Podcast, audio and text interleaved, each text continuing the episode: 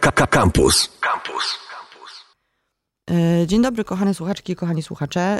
Mamy jak zwykle piękną sobotę. Nie jak zwykle piękną, ale jak zwykle sobotę.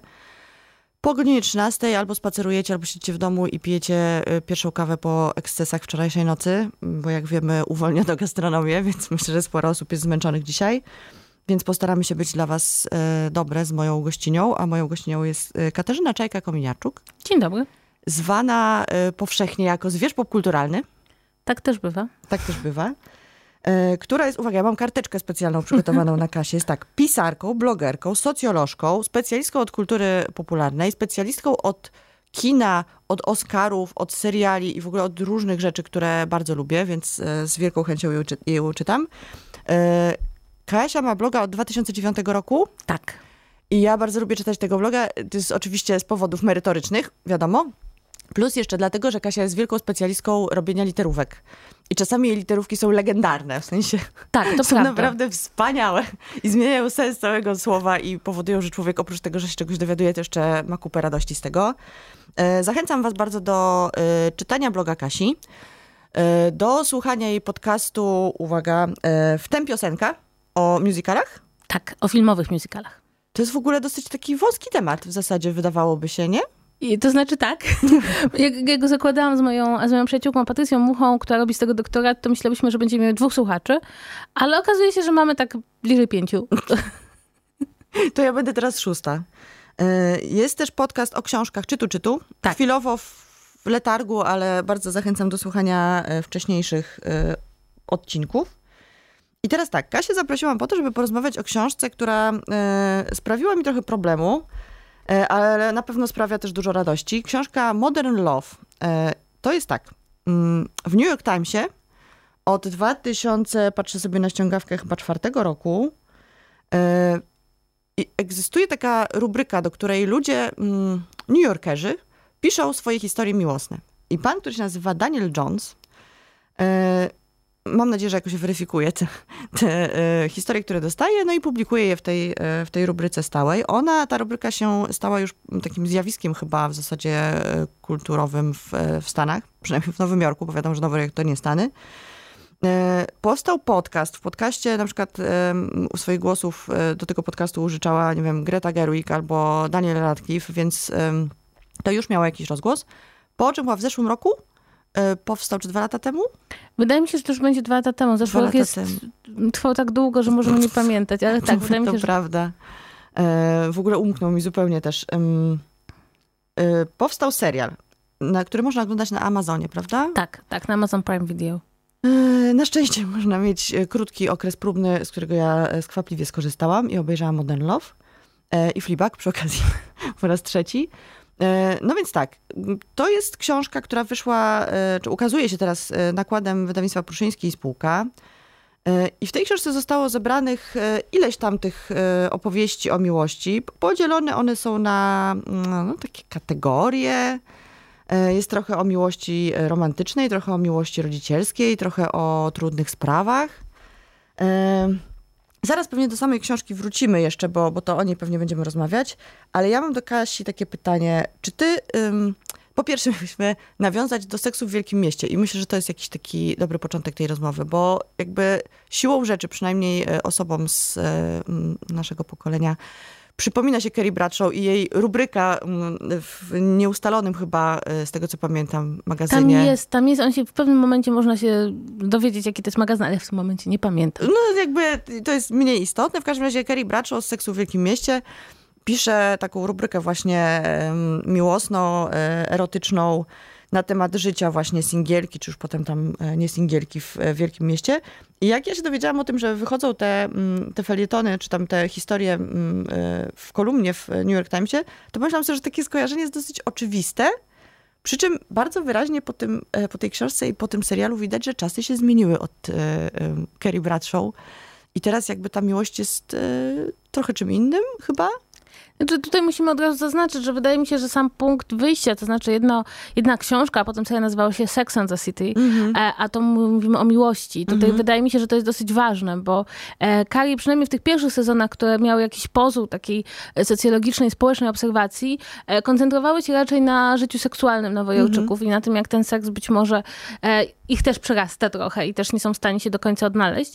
Natomiast tutaj w tym Modern Love mi się wydaje, że dużo bardziej mamy, mamy postawione znak jakby wagi na miłości, tak? Mm-hmm. Na szukaniu emocji i uczuć. E, przy czym wygląda na to, że Nowojorczycy ani z seksem, ani z miłością sobie za dobrze nie radzą. Mm. I, i, I w jednym i w drugim zabijają ich własne ambicje, emocje i jakieś nieustalone sprawy. I być może fakt, że e, wszyscy powinni się znaleźć na kozetce, kozetce terapeuta. Może już się wszyscy znaleźli na kozetce mm-hmm. terapeuty. To jest dobrze opłacany zawód. Wydaje mi się też, że mm, jest taka różnica, że przez to, zwłaszcza przez serial, życie w Nowym Jorku było pokazywane jako coś bardzo glamour. Tak? Mm-hmm. Coś, co e, codziennie wieczorem wychodzi Chodzi się z domu, spotyka się ze znajomymi, idzie się do klubu, a tam spotyka się, prawda, kolejnych mężczyzn czy kobiety i wszyscy mają duże mieszkania i wszyscy doskonale sobie radzą. I nikt nie pracuje. Nikt nie pracuje, nie, no to jest dla, dla plebsu. Tak? Natomiast w Modern Love bardzo, bardzo wyraźnie widać, że te mieszkania nie są takie duże, mhm. te zarobki nie są takie dobre. Większość osób chyba by chętnie nie wychodziła z domu. Już się, rzeczywiście też trzeba pamiętać, że Seks w Wielkim Mieście to jest końcówka lat dziewięćdziesiątych, w związku z tym jesteśmy jeszcze przed tą wielką rewolucją, kiedy nagle większość uczuć i emocji przynosi się do internetu. Mhm. Tu już mamy lata dwutysięczne, więc zaczynają się pojawiać portale randkowe, Tindery i te takie spotkania, które no już nie trzeba iść do knajpy i, mhm. i, ten, i, i próbować się dobrze bawić. Ale wydaje mi się także, że jakby co wycho- jakby jest troszeczkę inny inny przekaz tych dwóch, dwóch historii. Po, po obejrzeniu czy wysłuchaniu Seksu w Wielkim Mieście, czy przeczytaniu, człowiek chciał się przenieść do Nowego Jorku, chciał być mm-hmm. częścią tego kulturowego tygla i, i chciał przeżywać to, co Carrie Bradshaw, pić kosmopolitany wieczorem i czekać na swojego mister Biga, który cię znajdzie i będzie miał tyle pieniędzy, co Donald Trump. Znajdzie i załamie. Tak. A po przeczytaniu Modern Love, to raczej, raczej to życie w tym wielkim mieście wydaje się, po pierwsze, nie aż takie różne od naszego. Mam wrażenie, mm-hmm. że spokojnie można byłoby taką rubrykę zaprowadzić w Warszawie i ona wyglądałaby bardzo podobnie. Mm-hmm. A po drugie, wydaje się, że to To jest taka książka, która przypomina, że mieszkania tam są drogie. I że trzeba jednak pracować. Że trzeba pracować, że, że jest tam dużo samotności. Mam wrażenie, że też jakby jest dużo takiej, o ile, o ile Seks w Wielkim Mieście odkrywał trochę singielstwo i mówił, tak, możesz być singielką w Wielkim Mieście, jaj. To tutaj to są takie, takie trochę narracje, zaczyna się, miałam trzydzieści siedem lat i czułam, że moje życie się kończy. Tak, to jest w ogóle, to jest e, chyba pierwsze opowiadanie w ogóle w tym e, w tak. książce. Ja jako radosna i bardzo zadowolona z siebie czterdziestolatka, jak przeczytałam, że dziewczyna ma trzydzieści siedem lat i jakby w zasadzie to już się kładzie trochę do grobu i ucisza swoich głośnych sąsiadów, um, którzy puszczają muzykę, tak sobie pomyślałam, że kurczę, chyba coś albo ze mną, albo z tym światem jest nie tak, albo z tą dziewczyną, bo, bo wydaje mi się, że hmm, może to jeszcze za wcześnie, to trzydzieści siedem lat. Powiem szczerze, ja, ja, ja zaczynam czytać teksty dwudziestopięciolatek, które mówią, że zmarnowały życie, nic nie osiągnęły i mam takie... Kiedy, kiedy przesunęliśmy kryzys wieku średniego na dwadzieścia pięć lat i dlaczego nikt mi nie powiedział? A to dobrze, bo już mamy dawno za sobą. Tak, w takim ja, razie. Ja już przyszłam, tak. Jakby, mm, jak świetna, tam twój motocykl? Ja sobie kupiłam jednak um, kabriolet czerwony. Rozmawiamy o książce Modern Love, e, która jest e, wydrukowaną rubryką, e, jakoś tam wybraną oczywiście trochę, wydrukowaną rubryką z New York Timesa, m, opowiadań czy opowieści e, New Yorkczyków, Nowojorczyków. Nowojorczyków. E, o różnych bardzo odmianach e, i rodzajach miłości. E, na podstawie której powstał serial, ale do serialu jeszcze może za chwilę przejdziemy. E, czy ty masz jakieś swoje ulubione opowiadania z tej, e, z tej książki? Tak. E, najbardziej mi się podoba smutne opowiadanie o, o miłości do Beatlesów. Wydało, o, mi, tak. się, że, wydało mi się, że ono, ono uchwyciło coś więcej niż tylko, niż tylko historię E, historia miłości. Tak się jeszcze zastanawiam, bo ja tak, e, one się tak zlewają troszkę w jedno, więc jak one któreś, są bardzo króciutkie, prawda? One są króciutkie, tak. Podobało mi się całkiem jedno opowiadanie, które stało się potem e, kanwą jednego z odcinków serialu. A czyli które? O parze, która gra w tenisa. Och, to jest takie Spastino Fey, która tak, jest po prostu jest, moją mistrzynią. Jest absolutnie cudowne to opowiadanie, bo jakby ono się zaczyna od końca, że się mm-hmm. tak wyrażę i potem, potem ta para idzie w inną stronę.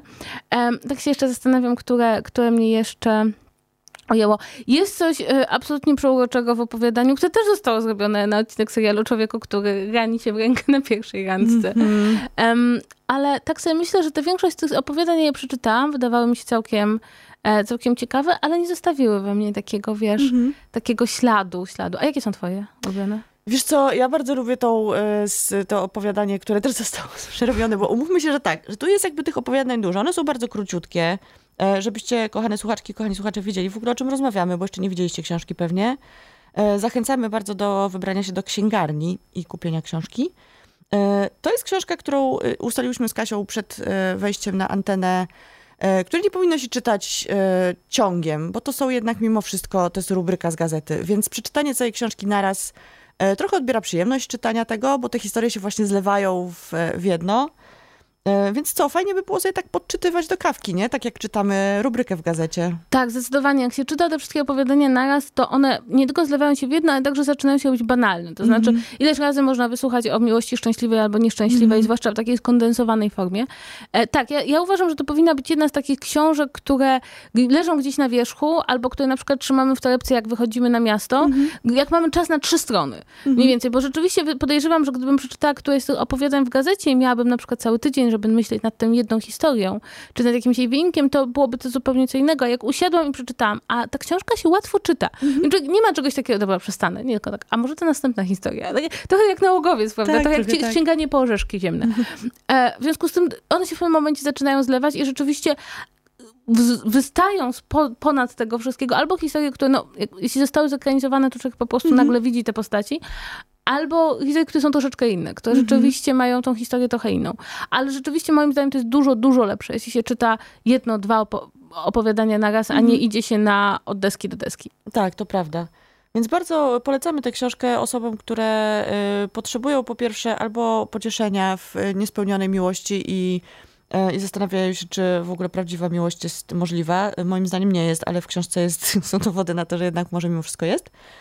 Y, Polecamy ją podczytywać po prostu w takich... No ja to widzę generalnie, jak siedzę na przykład na ławce w parku z kawką w ręku i sobie właśnie czytam opowiadanie o... W zasadzie to dziwnie brzmi, bo chciałam powiedzieć, że o dziewczynie, która ma chorobę dwubiegunową i szuka miłości. Ale takie opowiadania tam są i myślę, że to jest duża zaleta tej, tej rubryki i tej książki i serialu również, że pokazuje możliwości... Możliwość miłości to może nie jest dobre słowo, ale pokazuje, że jakby, że na miłość każdy tak naprawdę ma szansę i absolutnie nie jest tak, że jakby jakikolwiek, jakiekolwiek zdarzenia, czy nie wiem, ułomności, czy nie wiem, status społeczny, czy cokolwiek, nie odbiera nam prawa do tej miłości. I myślę, że to jest takie pocieszające w tej książce. Tak, to znaczy, co wychodzi z tej książki, która przeopowiada bardzo, bardzo różne historie, zarówno osób, które nie wiem, jest tam historia faceta na wózku, który mm-hmm. jakby w ogóle odrzucał możliwość miłości, czy e, historia, która zaczyna się od tego, że chłopak idzie na odwyk alkoholowy, ponieważ to dziewczyna zauważy, że on ma problem z alkoholem. Mm. I to pokazuje, że czasem tą przeszkodą do miłości nie są jakieś obiektywne fakty, tak, że ktoś jest starszy, młodszy, chory, tylko mnóstwo różnych rzeczy, które mamy w głowie, które mówią nam, a może nie zasługuje na miłość, a może ta miłość jest niewłaściwa, a może miłość jest dobra, ale nie z tą osobą, a może nie teraz, a może nie tak. I właściwie jak się czyta tą książkę, to człowiek ma ochotę tych wszystkich ludzi nimi potrząsnąć i powiedzieć, masz to przed oczyma, weź to, mm-hmm. złap to, a, a ci ludzie się tak gubią w tych swoich wizjach, że a może jednak nie to, a może społeczeństwo czegoś innego ode mnie wymaga, może powinienem postąpić inaczej. Ale ta książka moim zdaniem bardzo dobrze to pokazuje, że, że tak naprawdę strasznie na każdą randkę zabieramy ze sobą po prostu wszystkich naszych znajomych, nasze przekonania społeczne, naszą wizję rodziców. Samego siebie, rodziców, dziadków, po prostu domagających się wnuków. No wszyscy tam siedzą na tej randce i każdy ma swoją opinię na temat, głównie na temat nas i tego, czy się podobamy, czy się nie mm-hmm. podobamy.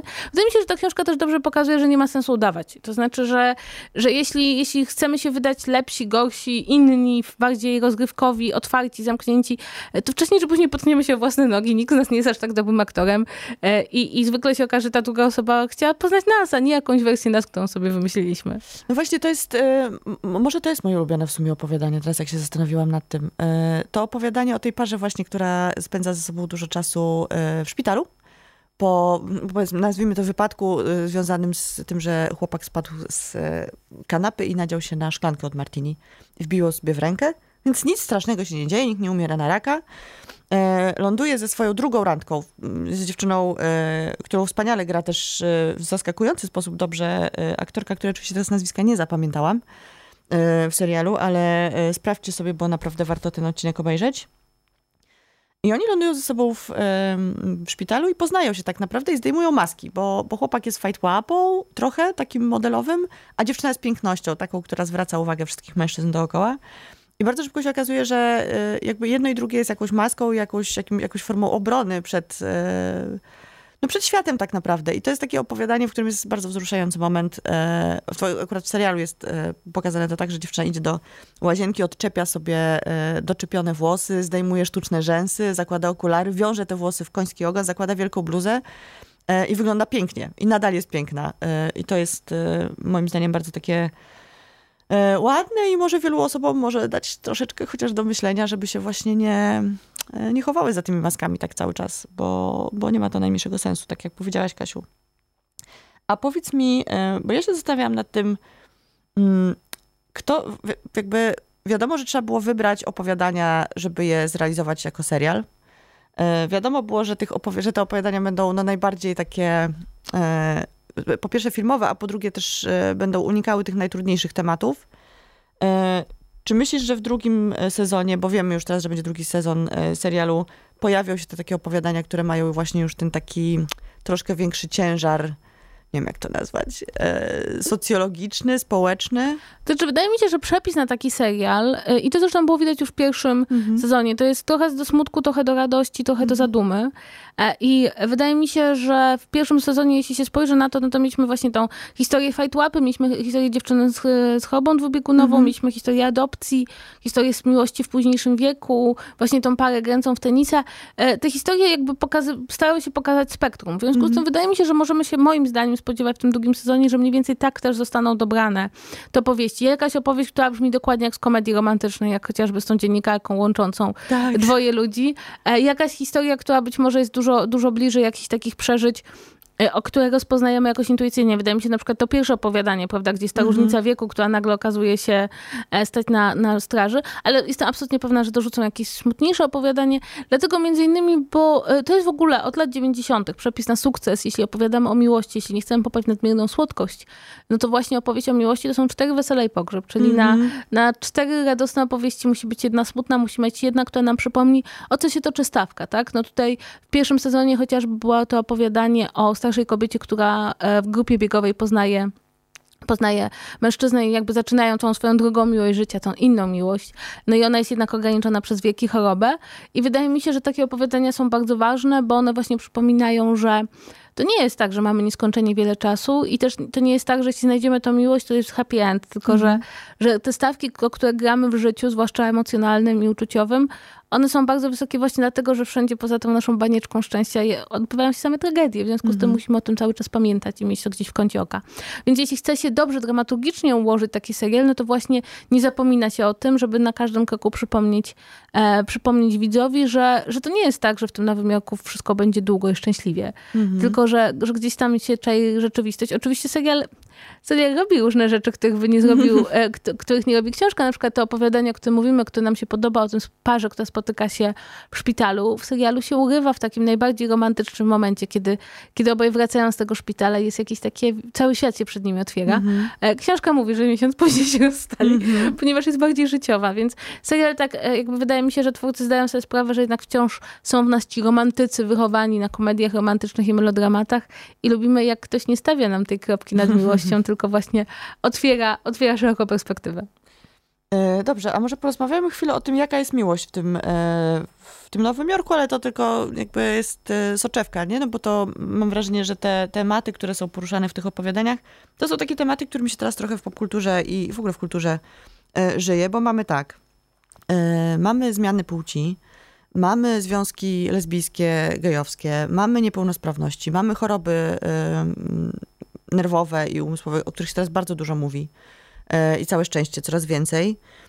I mamy takie spektrum, mamy oczywiście różne klasy, różne, jak to ładnie powiedzieć, różne lata, różne poziomy zaawansowania w wieku.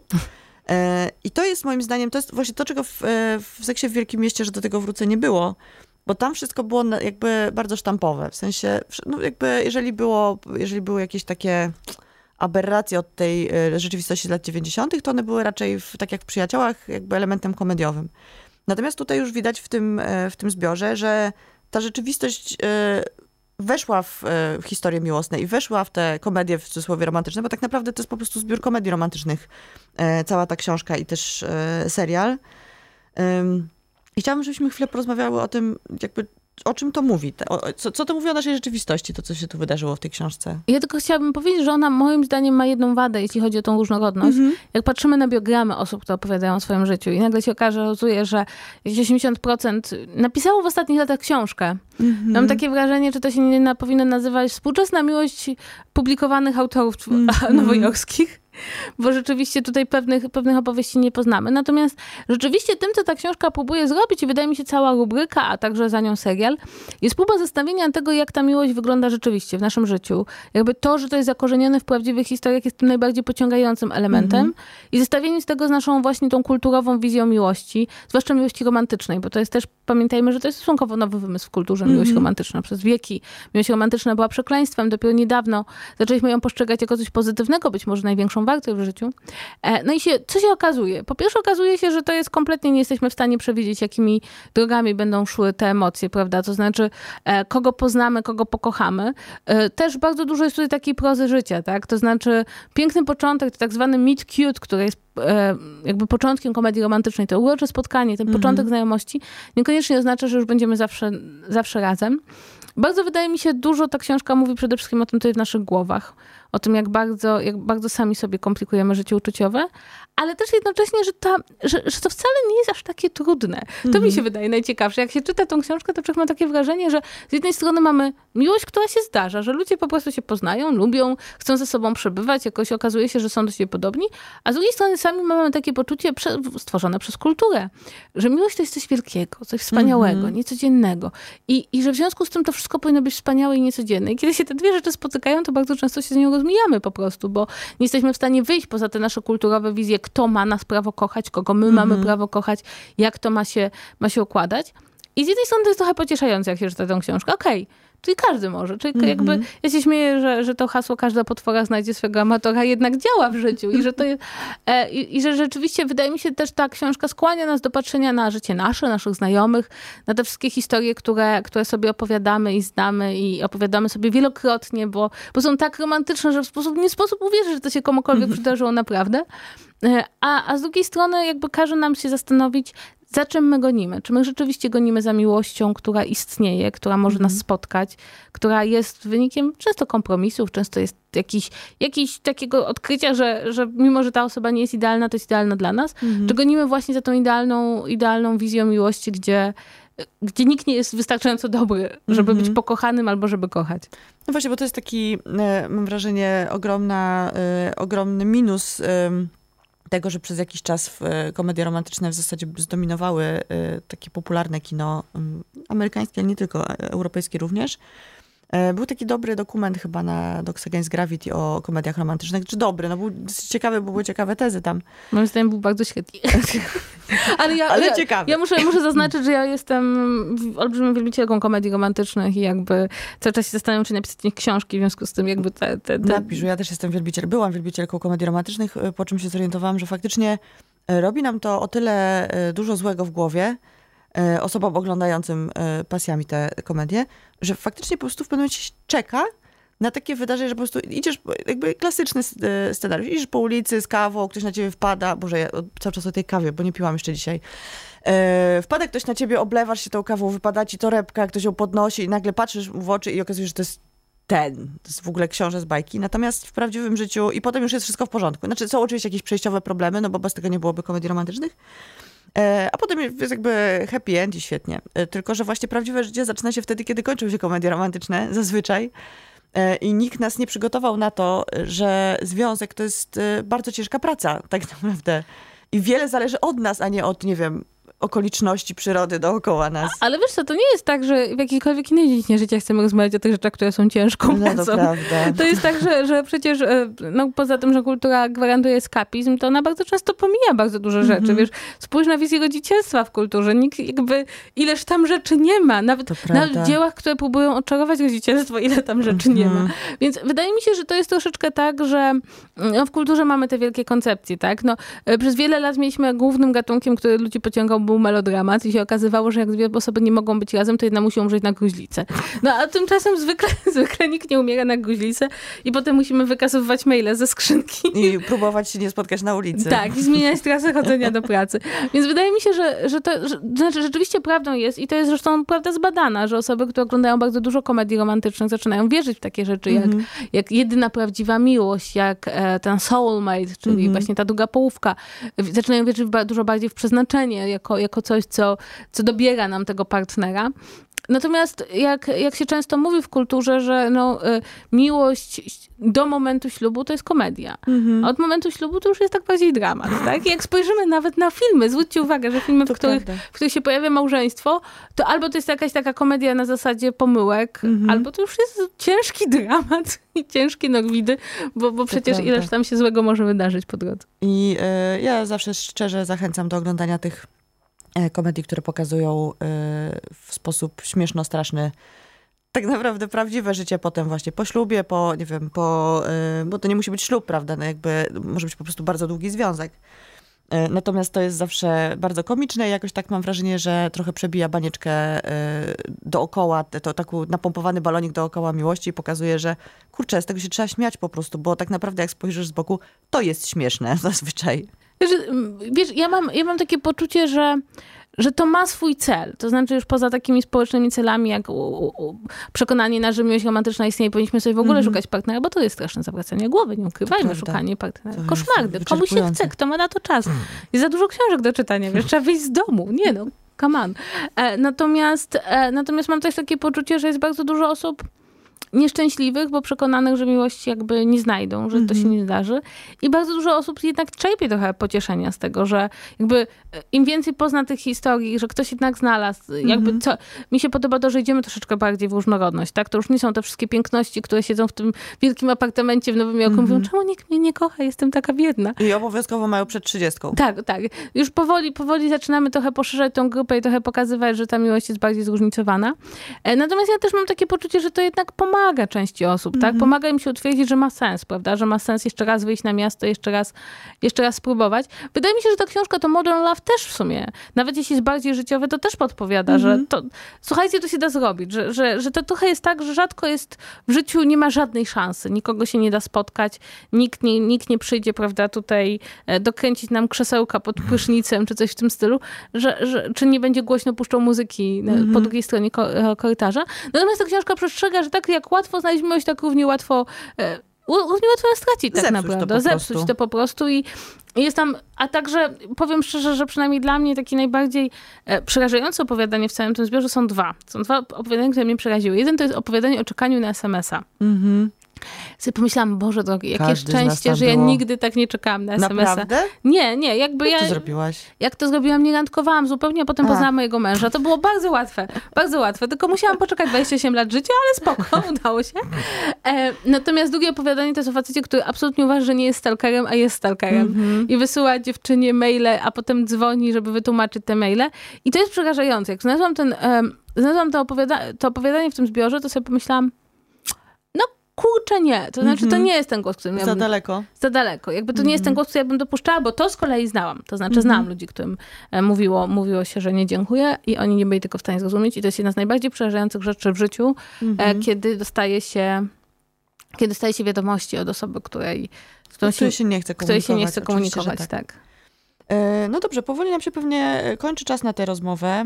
Ja bym chciała powiedzieć, że mam, jeżeli byście chcieli, kochane słuchaczki i kochani słuchacze, dostać książkę, wygrać ją w konkursie, to bardzo bym prosiła, mam pięć egzemplarzy do rozdania i bardzo bym prosiła, żebyście napisali na mojego maila, na którego nikt nie pisze, więc w ogóle zachęcam do kontaktu ze mną, bo mi jest za każdym razem przykro, że nikogo tam nie ma.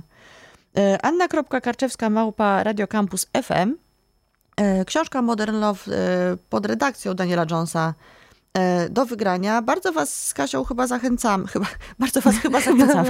Zachęcamy wszystkich, którzy... których interesuje temat związków, miłości i nie tylko miłości romantycznej, bo też e, tu jest i macierzyństwo, i tacierzyństwo, i, i w ogóle wszystkie możliwe odmiany miłości. E, właśnie trafiłam na e, opowiadanie, które się nazywa Mój mąż jest teraz moją żoną, e, więc e, takie opowiadania też tutaj są. E, książka do czytania przy kawie, książka do czytania w tramwaju. E, odradzamy czytanie cięgiem. Zachęcamy chyba do obejrzenia serialu, który wprawdzie jest taką, ja sobie napisałam, w, pierwsza notatka, którą mam a propos te, tego tytułu, te, tego tytułu jej, jej książki i serialu, to jest idealny folder reklamowy życia. To jest taka książka, w którym jakby, jak ją przeczytasz, to pomyślisz sobie, wow, życie jest jednak super.